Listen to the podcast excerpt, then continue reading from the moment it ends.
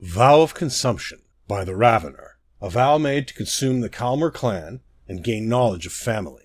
As I desire to gain a deeper understanding of the mortal concept of family, I have chosen an appropriate vessel of this knowledge to devour. A clan of orcs, known as Kalmar, who reside on the plane of Nirn, manifest a being they call Atrozu. It is through their bonds of unity and family that this creature comes forth. I swear, by the power bestowed to me by Lord Mehrunes Dagon, to consume Atrozu, and thus gain the knowledge I seek. In addition, I shall consume the souls of any Kalmar who I encounter until my hunt is complete. With this vow, I hereby summon a new orb of vows that shall guide me to my target. If I fail, may I crumble to ash and my vestige dissipate, never to serve my Lord Dagon again.